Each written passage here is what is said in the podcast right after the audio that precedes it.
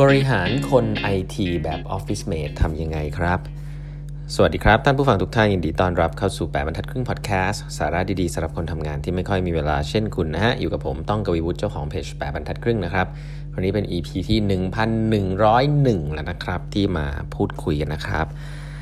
วันนี้นะฮะผมก็จะขอเล่าต่อนะครับ ถึงหนังสือ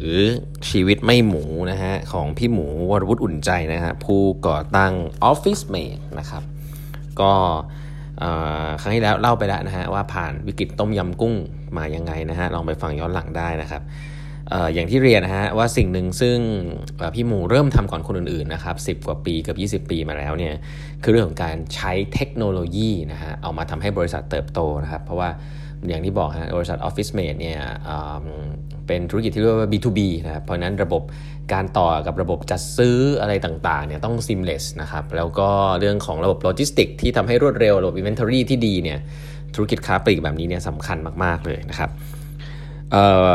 พี่หมูเขียนไว้ฮะว่าระบบ IT ที่พัฒนาเนี่ยยอดขายประมาณพันล้านนะครับมีทีม IT มากกว่า 100 คน ถ้าเทียบกับยอดขายแล้วเนี่ยในช่วงนั้นเนี่ยน่าจะเป็นทีม IT ที่ใหญ่ที่สุดในประเทศละถ้าเทียบกับยอดขายนะในช่วงนั้นนะในช่วงนั้นช่วงนี้นี่ผมว่ามีบริษัทมากมายนะครับที่แบบมีคนไอทีเป็นพันอะไรเงี้ยแต่ว่าตอนนั้นเนี่ยบริษัทเล็กๆที่ยังไม่ได้เข้าตลาดหลักทรัพย์เนี่ยระบบไอทีมากกว่าร้อยคนนะครับยอดขายพันล้านนี่น่าจะถือว่าเยอะมากนะครับแสดงว่า แกให้ความสำคัญแล้วก็มองมีวิชั่นมากๆในการใช้เทคโนโลยีตั้งแต่สิบกว่าปีที่แล้วนะครับแกบอกว่าอย่างนี้ฮะแกบอกว่าการเลี้ยงทีมไอทีเนี่ยเป็นทักษะพิเศษนะฮะเพราะว่าแกบอกว่าทีมนี้เขาจะไม่เหมือนมนุษย์ทั่วไปสักเท่าไหร่นะฮะมนุษยสัมพันธ์อาจจะไม่ค่อยดีนะฮะพูดจาไอทีหลายครั้งบางคนคุยก็ไม่ค่อยเข้าใจนะฮะค่อนข้างทำตามใจตัวเองนะครับ แล้วก็เป็นแนวศิลปินพอสมควร อันนี้คือมุมมองของพี่หมูเนาะซึ่งส่วนตัวก็มองว่า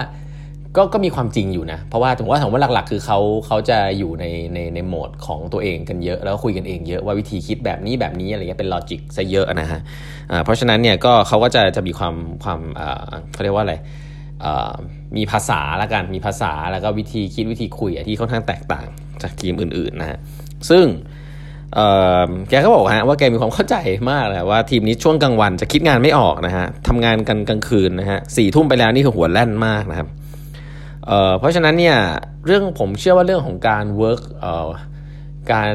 มันจำกัดเวลาเข้างานอะไรอย่างเงี้ยหรือว่าทำงานช่วง8โมงถึง5โมงเนี่ยแกก็เลิกไปสำหรับทีมไอทีนานแล้วนะฮะแล้วก็ช่วงนั้นก็จะมีเครื่องเล่น PlayStation นะฮะให้กับทีมไอทีเล่นนะฮะซึ่งช่วงนี้โต๊ะปิงปองอะไรเงี้ยซึ่งช่วงนี้การจัดออฟฟิศแบบนี้อาจจะเป็นเรื่องปกติเนาะแต่ช่วงนู้นถือว่าเรื่องแปลกนะแล้วพี่หมูก็ ก็ไม่ได้คิดอะไรใหม่ครับคือแกเริ่มต้นจากจุดศูนย์กลางคือเริ่มต้นจากพนักงานพนักงานต้องการอะไรนะครับแล้วแกก็เนี่ยมีห้องให้เล่นคือ PlayStation นะฮะมีตีเล่นระหว่างทำงานโต๊ะปิงปองอะไรอย่างนี้คือวิธีดูแลคน แล้วก็ที่น่าสนใจคือแกว่าทีมไอทีแกสำคัญมากครับ แล้วแกพูดถึงขนาดนี้เลยนะครับว่าเป็นทีมที่เป็น strategic คือสำคัญมากกว่าแผนกอื่นๆครับผมว่าอันนี้คือเท่าแก่เลยนะคือกล้ากล้าฟันกล้าพูดนะเพราะฉะนั้นเนี่ยเมื่อแกบอกว่าแหน่งนี้เป็น strategic ที่สำคัญมากกว่าเนี่ย แกแยกกระบวนการขึ้นเงินเดือนแล้วก็โบนัส ให้ไม่เหมือนแผนกอื่นครับ ซึ่งแกกลัวมากครับว่าจะทำให้เลี้ยงคนดีคนเก่งในไอทีไว้ไม่อยู่ครับ เพราะฉะนั้นการขึ้นเงินเดือนตามระบบ 6-7%เนี่ยทีมไอทีขึ้นให้ 20%นะครับในทุกแผนก ซึ่งเขาก็บอกทุกแผนกด้วยนะฮะ และพนักงานทุกแผนกในออฟฟิศเมดก็เข้าใจเรื่องนี้ฮะว่าองค์กรเราอยู่ได้ด้วยไอทีนะครับทุกส่วนทุกขับทุกส่วนเนี่ยครับเคลื่อนได้ด้วยไอทีนะครับเพราะฉะนั้นเนี่ยผมต้องบอกอย่างนี้ครับว่า อันนี้มีความเป็นเท่าแก่ความเป็นองค์ประกอบสูงนะครับ เชื่อไหมฮะว่า เพราะว่าเอาเอาโกบริษัทมาตั้งเพื่อให้บริษัทอยู่รอดเนี่ยแล้วรู้ว่าสิ่งเหล่านี้เป็นสิ่งที่สำคัญเนี่ยก็คิดจะคีบคนเก่งนะครับคีบทีมที่มีความสำคัญเนี่ยก็ประกาศบอกทุกคนว่าใช้ 2 ระบบนะแล้วก็พยายามแล้วก็เป็นหน้าที่ของผู้บริหารคนนั้นนะที่พยายามอธิบายทุกคนเข้าใจนะครับแต่ในองค์กรใหญ่ๆหลายๆที่นะฮะผู้บริหารเนี่ยก็รู้ฮะว่ามันสำคัญฮะแต่ก็ อ่ออินเซนティブมันไม่อะไรอ่ะเพราะว่าไม่ใช่เจ้าของอ่ะเพราะฉะนั้นสิ่งที่จะทำให้เขาสามารถเติบโตในหน้าที่การงานได้คือการไม่อาจจะไม่ใช่ผลงานนะหลายๆที่องค์กรจะได้เป็นการทำให้ทุกๆคนชอบเขานะแบบซอฟอ่ะถ้าทุกคนชอบนะก็เอ่อปณีปนอมนู่นนี่นั่นเอ้ยมีระบบเดียวต้องมีระบบเดียวนะฮะเป็น 2 ระบบไม่ได้เดี๋ยวคนทะเลาะกันอะไรเงี้ยซึ่งผมว่าผู้บริหารแบบนี้ในยุคนี้นะฮะต้องถือว่าไม่เข้าใจมนุษย์ หรือถือว่าบริหารงาน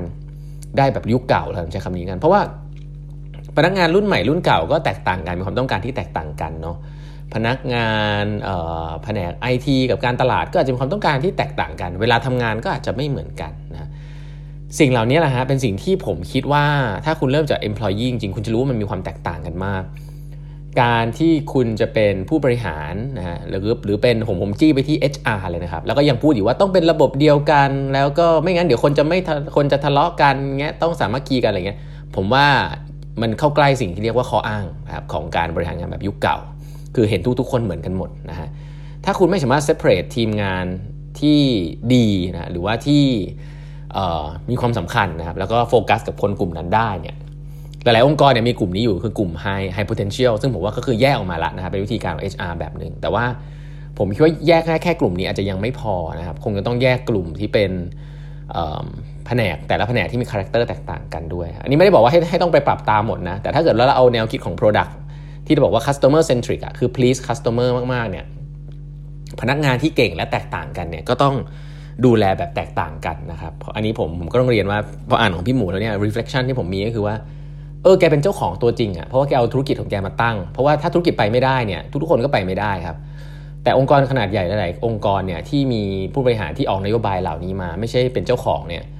ก็จะกลัวคอน FLICT เหล่านี้ฮะความกลัวก็คือว่าตัวเองบริหารเรื่องเหล่านี้ไม่ได้ สื่อสารเรื่องเหล่านี้ไม่ได้ ที่มาที่ไปไม่ได้ ก็อยากให้พนักงานชอบพนักงานรักก็จะตีมึนกลางๆนะบริษัทเหล่านี้ก็จะมีคนกลางๆเต็มไปหมด เพราะว่าคนไหนที่เก่งมากๆเนี่ยแล้วอาจจะต้องบอกว่าคาดหวังมากขึ้นแล้วกัน คนเก่งก็คาดหวังมากขึ้น แล้วก็มีคนอื่น พนักงานช่วงนี้ก็เป็นสงครามทาเลนต์นะเนาะ ก็ทาเลนต์ก็จะรู้สึกว่า เออ ถ้าเกิดถ้าเกิดเขาไม่รู้ว่าฉันทำงานได้ดี หรือว่ารู้ฉันทำงานได้ดี แต่ว่าบอกว่าทุกคนต้องได้เท่ากันอย่างเงี้ยอันนั้นผมคงไม่เรียกเขาว่า fairness เนาะ fairness มันคือการให้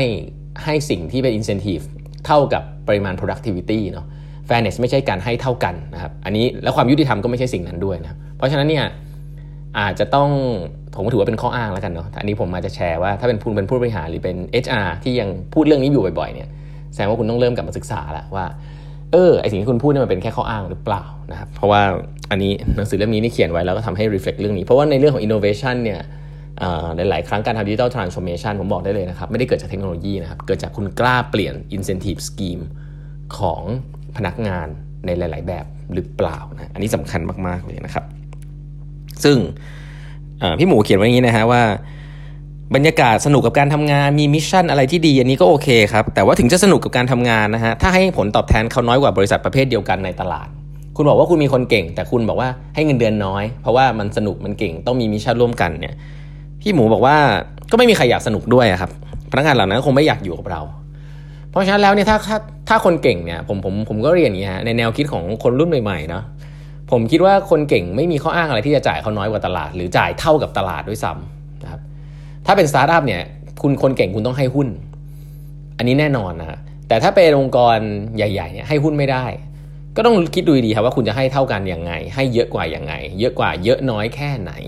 นะฮะถ้าเยอะกว่าแค่ห้าเปอร์เซ็นต์สองสามเปอร์เซ็นต์ไม่เห็นความแตกต่าง คนก็ไม่เห็นความแตกต่างนะครับเพราะฉะนั้นแล้วการแยกการเพย์คนเก่งกับ